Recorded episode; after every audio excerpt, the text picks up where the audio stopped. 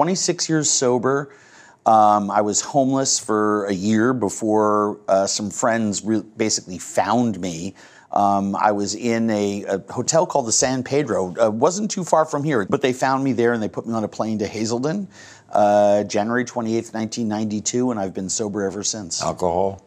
Uh, alcohol and drugs. I, I, I gave up. Uh, I was a drug addict and alcoholic since I was 13 years old.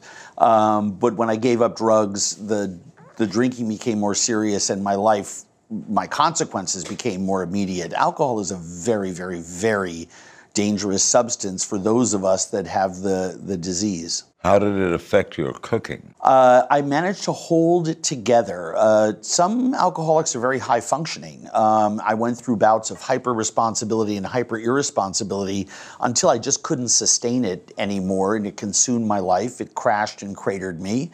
Um, I was sleeping in an abandoned building in 1991, sprinkling jars of Comet cleanser that I was stealing from a local bodega in a circle around a pile of dirty clothes I'd pass out on.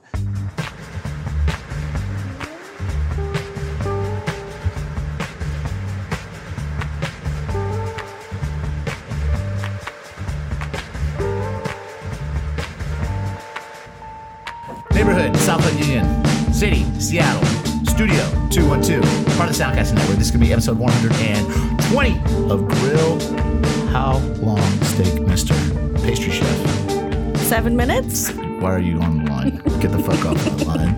I am the host, or one of the hosts of this podcast. My name is going to be Bobby Stills. I am joined in studio by a near and dear friend of mine, uh, who um, former guest, former guest, uh, former. Um, I asked her to be a co-host of the show. She was like, "Go fuck yourself. You are an idiot." And I would never. I don't even like working with you when they force us to work together. So why do I want to sit next to you and listen to you babble about shit you don't know what you're talking about? Uh, introduce yourself, ma'am. Uh, my name is Amy Beaumier. uh, yes, I don't like working with Robbie, but I do like to sit around. You and, fucking and lie. You talk- love working with me. and talk to him. She doesn't get any work done when we work together because we're just laughing the entire you're time. busy grabbing my boob. That was on. That was During like, lineup. That was not on purpose. right. That was on accident. I was reaching over to grab some like you know some herbs Boob. or something, and I just hit a booby. Hey, you know those things happen. Um, actually, one of our other previous guests who we were just talking about, when I worked with her, accidentally palmed the junk one time. She was, was just swinging her hands backwards and went boop. and I was like, "Why, thank you, chef." Ew. Um, that's gonna be uh, Keith Boogie, producer extraordinaire, Prince of Pasta. Region of rigatoni. of rigatoni. Eric is not here, as you can tell. He uh, made a trip to uh, Los Angeles, and he actually owns and runs uh, like a, a restaurant. So you know, he actually has work to do. Unlike me, uh, I'm not working, so I just get to work out And all me. the time. And Amy, Amy's uh, free from the restraints of the the kitchen. So she's joining me today. We got uh, a couple things to talk about. Speaking of Eric, I want to congratulate him on his nomination for uh, Best Chef in Seattle for 2018. Unfortunately, he lost. At the last second. The last second, yeah, the polls closed. We're recording this on Wednesday, and the polls closed at 10 a.m.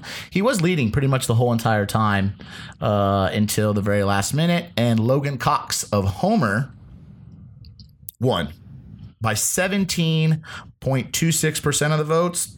Eric had 16.3%. And we're going to go ahead and blame this on Amy. Amy, who'd you vote for? I voted for Logan s- And tell us why. because he's a great chef. great That chef. is He's a not great what you chef. said 10 minutes He's ago. a great chef. Yeah, I imagine He's a he great. is. I haven't met Eric before. I'm sure he's a great chef too. Well, yeah, you were supposed to. He was going to record today. We had a lot of different things to talk about, and Amy was going to come in. She thought this week was sushi. We were going to talk about sushi this week. So she was No, no, like, that's I- next week. she's like, I'm so down. You know what I'm saying? That's my people's. whoop whoop. It's not my people. it's it's um, Korean. That's the Japanese people's. Well, you guys are all, you know, right? Oh, wow. Related Wow. or something like that. Ming Maybe. Dynasty. No, What did Johnny used to call you? Uh, little dump. Is he'd be like, "Oh, there goes my little dumpling, little dump dump." I'm like, "That's racist as hell." Johnny'd be like, "Shut up, fool! You talk shit about black people all the time." I was like, "I they all get it." Black, white, Asian, Latino. They all get it. Kitchens are very free places. Okay, so yeah, congratulations to Eric on the nomination. I think that maybe if he had promoted himself a little bit better about it. I mean, he didn't even talk about it on the show, you know. So I don't think Eric. I, I'll get his opinion next week. So I don't really want to talk too much about it.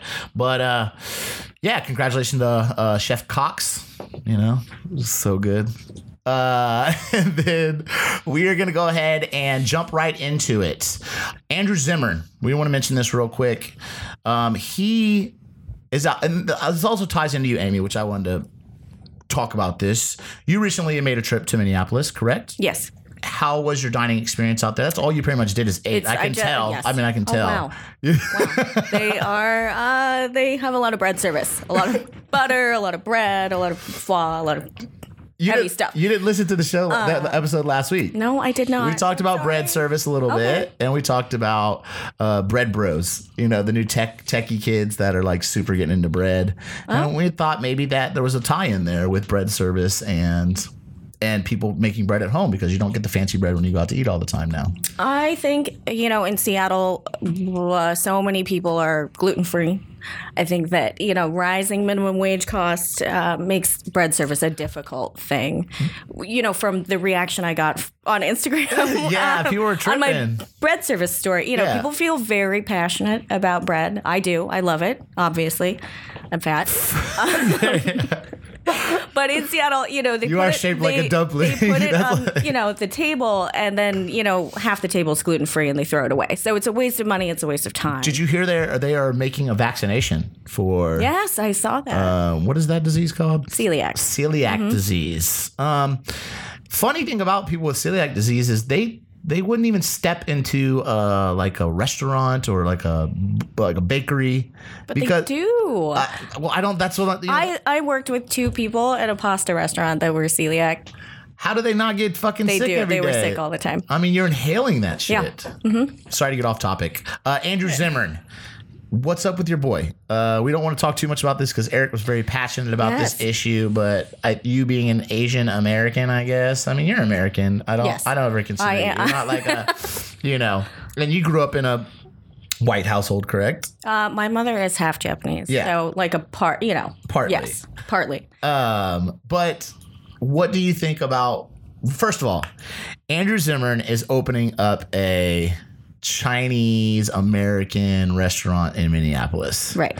And he had made some comments about um, actually showing what showing people in the Midwest what real Chinese food is. I think so. I think, you know, Yeah, and he started talking shit about PF Chang's and some of the other Well, to be fair, PF Chang's does deserve whatever shit gets thrown at it. Yeah, but the person, the the, the family that owns PF Chang's is an Asian American family, mm-hmm. and the son who It's terrible. it doesn't matter. It was a it depends on how much you've had it, to drink. It fucking doesn't. But that's not the point. The fact of the matter is, is it, it was Chinese Americans who wanted to serve Chinese food to the masses. You try to serve me authentic Chinese food sometimes. I'm like, what the fuck is that? You know, I don't necessarily know if I want to try it. You know, because I don't know what it is And it's still moving. Exactly. That's Korean food. You try. We, we eat like moving little squid and Well, now I'm a little bit more adventurous, so I try it. But you know, before I got you know, kind of It's of all protein, homie. whatever. The fact of the matter is, is that he went off the deep end trying to fucking explain that he somehow was going to uh, teach people in the Midwest, and he made some sideways comments um, that were not, you know, really cool.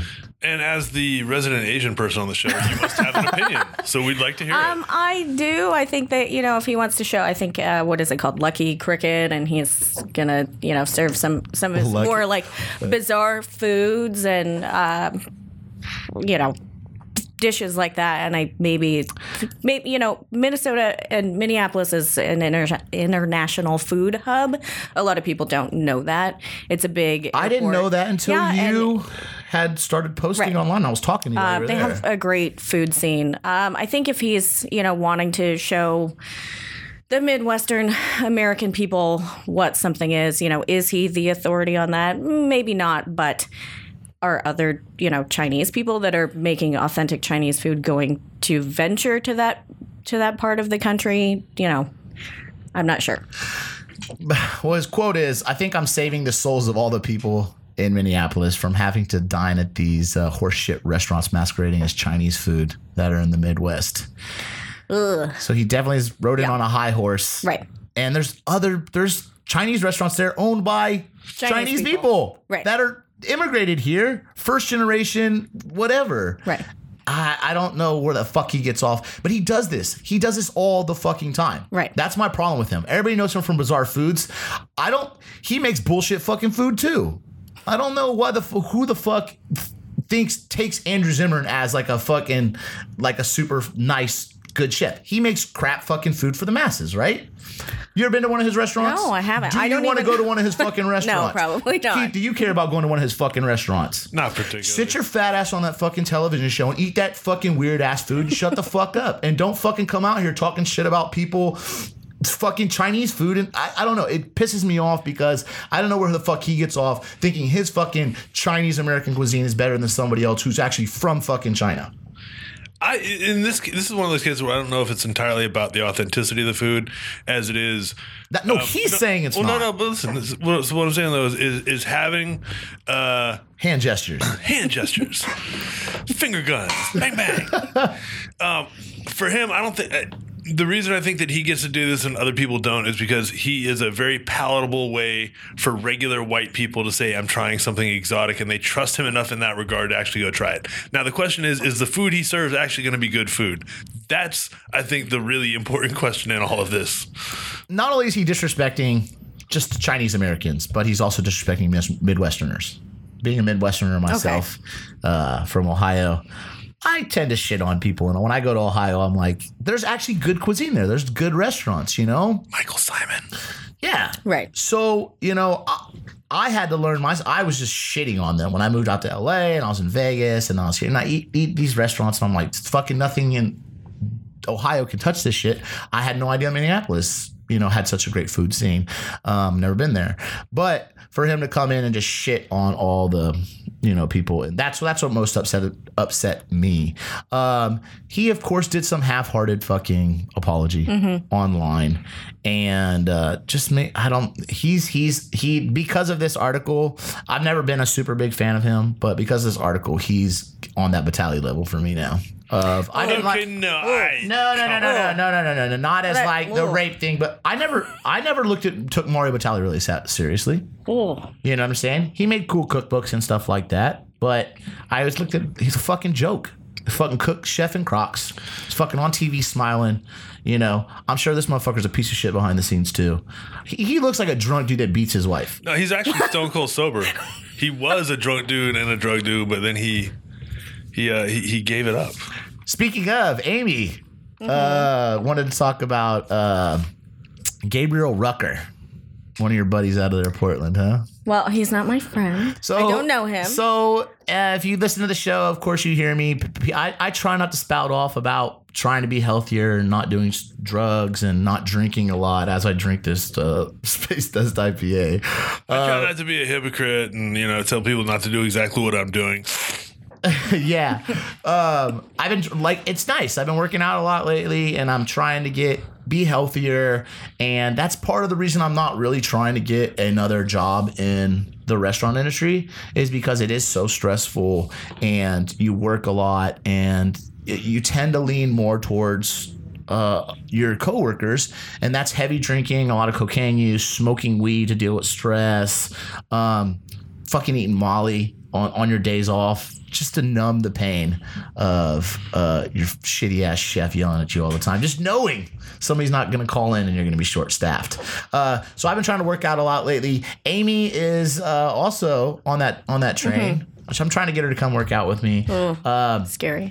I'm currently in the process of trying to figure out some way to run, do some beta testing or some pilot program of a a workout regimen for people in the industry. Um, we're trying to like incorporate some type of weekly um, workout regimen that is done through the restaurant industry. So just like when you go to, you know, it's just like a, another benefit. of working at a restaurant. Like, uh, you know, they you get two shift drinks when you go into work. You get a shift meal, right? How about you offer some like personal training or a group class? You know, Derschang does her yoga classes. Oh, I didn't know that. Yeah, she uh, two times a week. Anybody that works for any of the Derschang restaurant group can do, go and do free yoga. So if I can somehow, I'm working with somebody else. I talked to shout out Toby um, Krempel works for ESR. I talked to him, uh, and we're trying to come up with some some kind of way to, to it'd be just one of those benefits that you have. Like, hey, if you come work for our restaurant group or this restaurant, we have a trainer that comes in. It's just something to, to break away from the norm and try to get people to do something healthy for themselves. I think in the long run, it's really going to benefit your restaurant, your workers, and in the end, it affects your food. Happier workers make happier food. So, Gabriel Rucker is a chef out of Portland, Oregon. He uh, won Food and Wine's Best New Chef in 2007. He's uh, won a couple James Beard Awards. Uh, he's got Best Chef Northwest. Uh, he owns two separate restaurants. Three. Three. Three restaurants. What restaurants are those, Amy? He owns. I've been to one. Uh, Le Pigeon, I've been there. Little Bird, and just opened Canard on Burnside. I have not been Which there. one have you been to? The Pigeon. Okay. The Pigeon. Same. I Yeah. that was like the That's his first restaurant, right? Yes. Yeah. The first place I had a tasting menu as a young as a young line cook, and it was really awesome. But also, um, you know, I was served a crab cake with um, pineapple salsa, so I don't really know what that how French that was, but you know, okay, um, it was great and very memorable, and you know, I really respect him and and his restaurants. Little Bird is my favorite restaurant in Portland, and he just opened Canard, which I ate at um, two weeks ago. So he just hosted um, during uh, Portland, I think Chef's Week. Did you go down there? No, I did not. You usually go. No, I don't. Yes, you do. Because I usually work. I know, I'm but you're always working. going down to Portland for one of those food event things. I'm always trying to tag along. You don't want to take I know. me. Well, we we'll go next year. Okay, next year. next year. Next the year. second Tuesday Next of year. next week. Okay. Um, he just hosted a dinner uh, with four other sober chefs. Uh, they all, I guess, share the same lifestyle of sobriety. Uh, one of those chefs was Andrew Zimmern, which that's our segue. Um, Sean job. Brock, uh, Gregory Gourdet, and Michael Solomonov. Um, all very like big, respectable chefs. Except for Zimmerman, as we've Except for already discussed. yes, Why not? I mean, I'd heard stories about Zimmerman being a really, really bad drunk. I think um, I think he was like a heroin addict. I think all of these people, except for Gabriel Rucker, were like crack smokers. Yeah, and so Uh. I, and I didn't know he was sober now. Yeah. So I knew Sean Brock was sober. Yes, Gabriel Rucker, I've read about him. Mm-hmm. He was the one that really got a lot of coverage. By like Food and Wine did a coverage on him. Uh, GQ, I want to say maybe. Mm-hmm. I think Bon Bon Appetit, Appetit. Mm-hmm. did a article about him. Yeah, how did he? Like, how was the transition? How did it happen? I think you know I've read that he um, he has I think a couple kids and you know three restaurants now, and I think he was part of that old like old school chef. You know, it's so macho to drink a shit ton and then work the next day, and I think we've all done that. We've all you know and then you come in and start drinking again. Yeah. And then you just are in this fucked up cycle. Um, anyway, so I think that he, you know, Yeah, had all these restaurants and won these awards and then had kids and Do you think he was the inspiration for the movie Burnt? Um, I think that, you know, at some point your body just doesn't want to handle it anymore. You look at, at Sean Brock, who I just adore and, you know, look up to so much. And I, I think that he was going to be in some really big health trouble if he kept drinking. If you watch any of the shows that he's on, you know, he's just always taking pulls from the from the bottle. bottle. And he's just so drunk all the time and, you know, They said that his he sold his whiskey collection for his whole garage Mm-hmm. was filled with whiskey with rare rare Right. whiskey bottles. 1.4 million dollars oh my gosh. worth of whiskey. It's a lot of heroin. um, So these chefs, they all came together for a sober. Mm-hmm. Was this a dry event? Uh, yes, and they had uh, Boring. Uh, well, they had, you know, a bartender create all of these like you know, Mocktails. mocktails uh, to pair with the food, and you know, it's it's an interesting, Ah. it's a you know, they each did a dish and they had a special non-alcoholic drink paired That's- with it.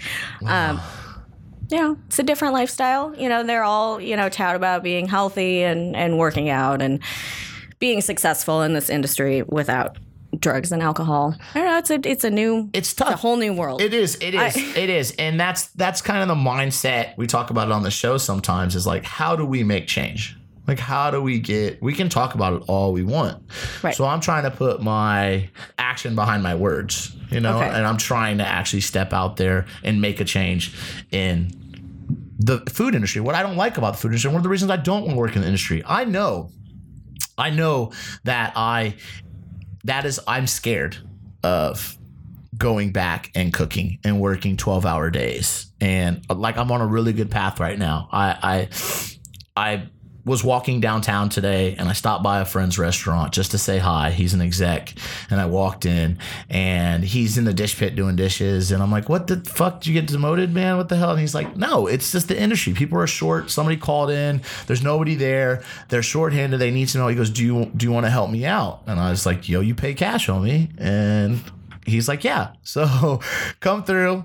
I'm gonna work for him. But it's a, one of those. It's a tiptoe back in, which I'm not happy about. But it's helping a friend out. So I'm gonna see if I can actually work and help a friend out and still maintain the workout regimen and eating the way I am with with helping out. You know, and being in there, and it's a scary situation because I'm afraid that I'll just go back and start drinking. You, you get off work, you get your shift drinks. Everybody's got their ass kicked. They want to all hang out. How do you do that? You know, how do you not? How do you not? How do you not drink? It's like a shot in a beer that leads to another shot in a beer that leads to your chef buying you around. You don't want to turn down your chef, and that leads to cocaine, and everybody smokes some fucking joint, and then you know all of a sudden you got a bunch of ladies around you, and they're you know All passing fun and stuff games until around. somebody breaks out a crack pipe. Yeah. So I know. I I mean, mean, I, I don't can- smoke the crack. Amy, you smoke crack? nope. No. No, I'm pretty boring. Keith, the crack rock. Never the crack rock. Now we know we have friends. I'm not going to call anybody out. I have numerous friends in this town that work respectable human beings that I have seen some do some deplorable things, and you know went off the deep end before. We've had friends that have passed away, you know, and uh, they just are different people. So I'm trying to think is like what what does he how, what was his turning point? How did he turn his life around? How like what Sean Brock? Like he had to have other chefs come and literally drag him out of his house and put him in rehab or put him in Right. whatever sobriety house, whatever. What does he attribute to uh, the change? Um, I think you know I read that he just was he just got too drunk one night, and that was his you know bottom, which that's a pretty you know mild bottom to, Yeah, to right? just get too drunk and and pass out on the couch when you're supposed to be enjoying family time, you know. And then that's that was it, and he I'm- became sober. You know, it's Well, shout out to him. Uh, I'm curious as to what what his some of his coworkers think of whether he was a better boss, whether sober or you know, because like some some chefs when they come in and they're like loose, they've had a couple of drinks. You know, they some chefs drink on the on the job. I never know? do. Don't look at me like that. I never do. I'm not very looking at you. I'm very boring. I don't drink I when didn't I work say at all. you were. I didn't say that you were drinking on the job. I'm just saying there are some chefs out there who drink on the job. Mm-hmm. Some smoke weed. There's other ones that don't. Um, but it's always funny. You can tell when your chef needs a drink. And you're like, can this motherfucker just have a glass of wine or something to calm the fuck down? So it's funny when you're like, congratulations for somebody's sobriety, but he's kind of a fucking dick when he's sober. So Mm-hmm. Have you ever worked for a sober chef? ever worked for a sober chef? Uh, like on shift, yeah, but I don't think ever. Like a person that is, No. you know, totally sober and not yeah. not that I can recall. Uh, I've I'm one of those people that is very outgoing and and not a lot of people. A lot of times when you like Eric was saying, Eric Eric doesn't he tries not to to mix his professional life uh, and personal life with his employees. But I've always been one of those people that I make a connection with the, the my chefs and I'll hang out with them outside of the restaurant. There's some that I fucking can't stand, and so I would never want to hang out with them. But I've always been able to to make that breakthrough, to put that wall down between professional and personal. And so sometimes they let me in, and you see them do things and stuff that are totally um, not like what you would expect from them when you see them at work. You know, Brian Casey being one of those. You know, people, uh, friend, of one of our old chefs. He, uh, what the R.I.P. Chef. yeah, but he was one of those people when I found out that he was, you know, I'm like, well, I don't want to know this. I don't want to know that you're on drugs. I don't want to know that you have a fucking problem. I have to see you tomorrow. And then, you know, everything starts making sense. And you're like, I work for a fucking drug addict. Well, when you find the foils in the bathroom, you know. Or he borrows a lot of money from you on shift. You're the W Yeah. that let him borrow the money. I am. he told me he had to go get a prescription. yeah. Uh, so, uh, I wasn't lying technically. So I don't I don't know, man. Be on the lookout. I I, I don't I think sobriety is a I struggle with the the the thought of just being sober completely. Cuz I think that drugs and or alcohol have a you know, I think there's ways to use things responsibly and not just in the industry, just in life.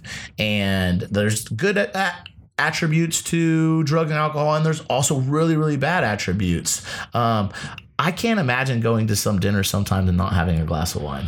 I can, but I don't drink. I just smoke all the marijuana. Oh, speaking of a sober person, right Like, here. so I don't, I, I he didn't just even- smokes all the marijuana, though. That's what he just said. no, I mean, So- but for me, it is a form of sobriety because, like, I can't drink, I can't Okay. do cocaine, I can't do speed. Like, I've tried all of that stuff, and I've tried living it's that life. bad news. and it just it does not work out well in my favor. However, worst thing I ever did smoking weed was like maybe order a pizza with too many toppings. But like, you know, it's like cute. the the whole thing where it's like you get off shift and like everybody else is drinking. It's like. For me, at least, I was secure enough in my sobriety that I was like, "Nah, man, it's cool. I don't need it." Mm-hmm. And I could sit there and I could have a fucking, you know, soda in line with them and sit and bullshit for a few minutes. But the other part was, was like, I wasn't trying to hang out with these motherfuckers and go out till all hours of the night either. Mm-hmm. So it's like I'll sit down and I'll fucking bullshit with them for a few minutes after, and then you know maybe we go outside and smoke a joint and I take off. Yeah. Well, Gabriel Rucker, he's what 36 years old. So and we're all getting up to that age now. And this is like where the rubber hits the road of like whether you're going to buckle down and figure out whether you want to stay in the industry and how you can maintain um, some sort of normal life within this industry, or you're just gonna fucking go off the go off the deep end. And we've had a bunch of people that have just they aren't just aren't the same people. You know, they just they're they're terrible. They've built a bad rep, and they're just they have to move out of town. You know, people. yeah, I know a lot of people Yeah. that have to move out of town. Yeah, because they burn yeah. bridges, they do fucked up shit, and they can go somewhere else and they can fuck up however many times they want to. Or you can make a change. You can figure out other ways to deal with you know some of your issues, and uh, yeah, I hope I, I'd like to see a change in the industry. I, I would like to to see maybe some people. It's a whole. There's a whole gambit of issues. It's like, are you gonna fucking send home um, an employee because they come in and they're fucking super hungover? No, I throw up in the garbage can and keep working. but we just don't have time for you to be I- fucking hungover. You better get that shit out. But that's but that's the issue. That is unacceptable in any other. Yeah, but the difference is, is that kitchens are a completely different world than anything else out there because we work in these incredibly high pressure situations where ultimately getting the food out is the most important thing because we all know that a restaurant can, you know, you can make or break it on one night. If bad service, bad reviews go out for one night because you were short staffed and everything was fucked, and you're fucked and and we don't have time for people to be out. We don't have time for people to. Oh, I need three weeks to go to rehab. Tough shit, man. We got a 15 top coming in in five minutes, and you got to have this shit out the door. That doesn't make it okay. I'm not saying it's okay. That's my issue. I'm not, Right. I'm, I'm not saying it's okay, but I'm saying like for to me when you say I want to make a change in the industry, we can't change the industry until we change the environment that we all work in. You, can't you can't say oh well you shouldn't drink because that's bad for you. Now go work fucking 12 hours with some asshole yelling at you and nothing else working right, and then tell me that you get done and you don't want to fucking drink. That's the problem. This is And you tell yourself you've earned it. Yeah, You and so we, but we have to change the work environment before we can change those habits because those habits are a direct result of the work environment. True, Keith. Truer words never said. Uh, one person changing the industry from the outside, uh, who I wanted to give some props to here on Grill How Long Steak Mister. Two minutes. Two minutes, thank you. How long has that been resting? Uh, five minutes. So Quick math. play, quick maths. Um, Jose Andres is uh, nominated for a Nobel Peace Prize. He is the first chef to ever be nominated for a Nobel Peace Prize. He is being nominated for his disaster relief efforts in Puerto Rico, Haiti, California, all these tsunamis, earthquakes. He's one of the first people on the scene. This motherfucker shows up, throws up a kitchen, and cooks his heart out for people that have nothing. Yeah, uh, he owns a company by the name uh, that he started called World Central Kitchen, and through his whole vast network of chef friends and stuff, he's connected all over the world. Um, he actually uh, he founded the company in 2010 after the earthquake that happened in Haiti, and he had just heard stories about them not being able to fresh water and fresh food for the people there. So he reached out to a bunch of his uh, friends and he said, "Let's let's fucking fly some food down there and let's cook for these fucking people. It's the least we can do." So, uh, the World Central Kitchen, through their chef networks, um, they try to focus on health, education, jobs, and social enterprise, all through cooking. Uh, so they have worked in Brazil, Cambodia, Cuba, Dominican Republic, Haiti, Nicaragua, Zambia, and in the United States. And he still does this and fucking ha- cooks at restaurants all at the same fucking time. So I am uh look forward to to seeing if he wins this. I think that it's well deserved. I think that he's done a lot of good stuff. He served over three million me- three million meals to uh uh, disaster victims. Amy, what do you think about this? I think it's great. I think he's a great humanitarian and, He's a and fucking nice guy too. activist, and he's like a chef to look up to. And you know, other than making beautiful food, he's you know saving people's lives and giving them you know the one thing that we all need, which is yes, food and hope. I think he's he's a great person. I do. I've, I've always looked up to him. He's always he's funny. His food's delicious. Uh, he's a nice guy from what I hear, uh, what I've seen, you know, on television, television or read. Um, but I did. I really didn't know that that he was such a humanitarian. I did. He was like one of the first people um, there.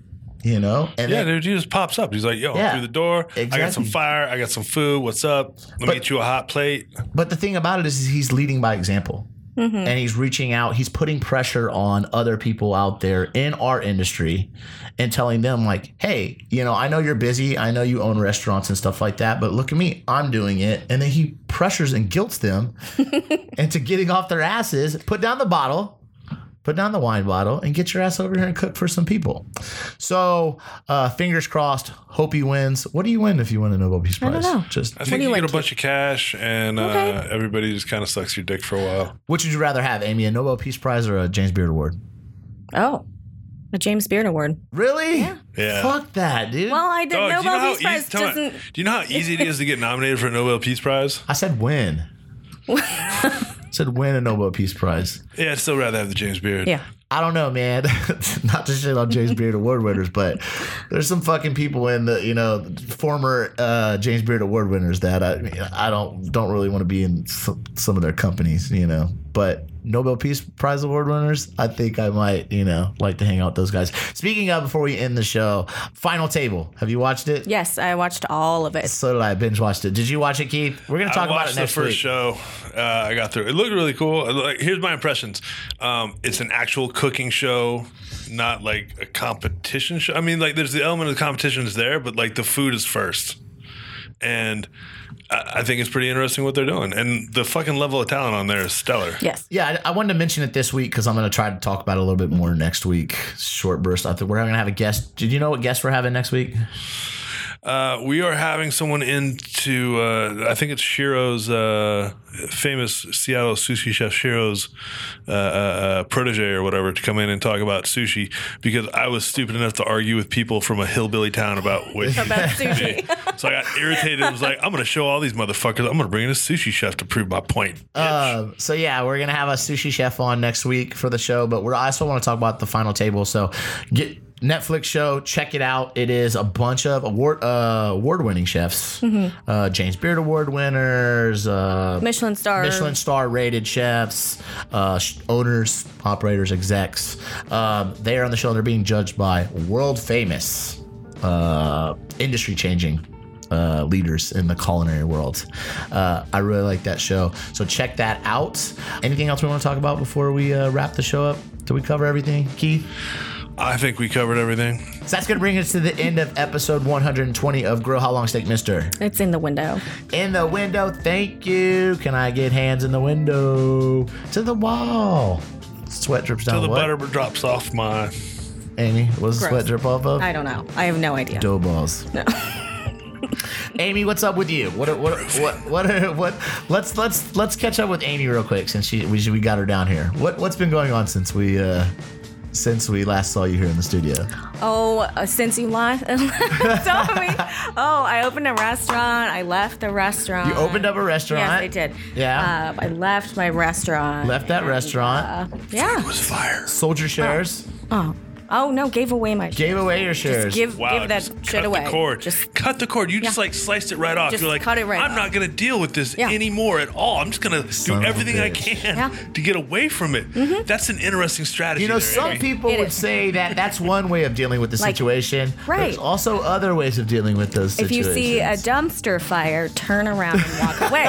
Don't walk towards it. Here Don't take your gasoline cans and be like, "Hey, dumpster fire." I You Yeah. So I gave them all away. Gave them away. Yeah. I'm done. Uh, yeah. Just then- trying to, trying to get healthy. yeah, Yeah. I'm, we're, we're doing it. Yeah. We're gonna we're gonna me and Amy are gonna work hard together at uh, Being healthy. being healthy. not sober, but being healthy. Uh, just being honest. Um, and then yeah, I good- I just you know I bake stuff at home, and you know I make casseroles, and But you're, I mean, you, I mean, you have a perspective uh, job coming up. That sounds pretty good. We don't need to tell everybody what it is. We Right. won't announce it yet, but that's, I mean, it's it's a good. It's and it's one of those jobs where we're like, you show up somewhere, some it's you kind of name what you want in the industry. Mm-hmm. Right. You know what I'm saying? It's not because there's such a shortage of chefs in the city and the whole industry. Front of the house is short too. But you tell them what you need to work for them and it's not gone are the days of them saying like this is what i need from you they're, they're willing to accept what you can do right. for them And I've been saying this for a minute. Like we have a certain advantages as cooks in this industry right now because there is a shortage. So we can we can set our own terms to some extent and tell them like we need this and we need that or we need set days off. Like the last three places I was at, I told them like, look, these are the days I can work. I got other shit I need to do, and I love you, but if you call me, I'm just gonna hang up on you. don't call me on my days off um, if you want to hit us up on the social medias it's going to be grill how long steak mister at instagram and facebook Twitter, it's going to be at How Long Steak Mister. If you want to get me on social medias, I'm going to be at Bobby Stills. Uh, I will not be tripping out on the Instagram anymore. I think I think I've got everything under control. Okay. Hopefully so. Uh, I want to thank everybody who started following me, who listens to the podcast. Um, I like I like looking at your guys' food, and I also like seeing as how like how what the connection is between how they found out about the show and like what they do. I talked to a chef over in Germany, and uh, it- it's really good. It's really cool connecting with you guys and talking about about food and and understanding that we all have the same issues. Um, doesn't matter what part of the world you're at, or what color, what race, or what religion you are. Cooking is its own uh, separate religion. Indeed. We have all the same issues. Uh, Amy, do you want to go out your social medias? Nope.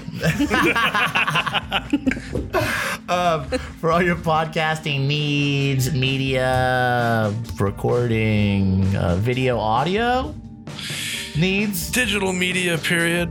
We're we're multi talented. I can make you a GIF. Big tings, man. Big tings. Uh, soundcastingnetwork.com. Hit up Keith. check out some of the other podcasts we have here. Speaking of alcohol, Matt James, Justin Free, How to Be a Better Drinker. Beautiful show. They teach you about alcohol. Even if you don't drink a lot, it's still cool to be knowledgeable. We're cooking with alcohol, you know? One for the dish, two for the chef. Um, so I appreciate everybody. If you want uh, any questions, comments, or uh, critiques, you can email us at grillhowlongsteakmister at gmail.com. What is it, Keith? Mr. MR? Hey, Mr. as an MR. All right. Uh, thank you guys for listening. And uh, Eric will be back next week, hopefully, talking about sushi. Amy, you get the last word. Nope. Bye, you guys. Peace. Grill. How long steak, mister? Five minutes out. Eat a dick, bitch.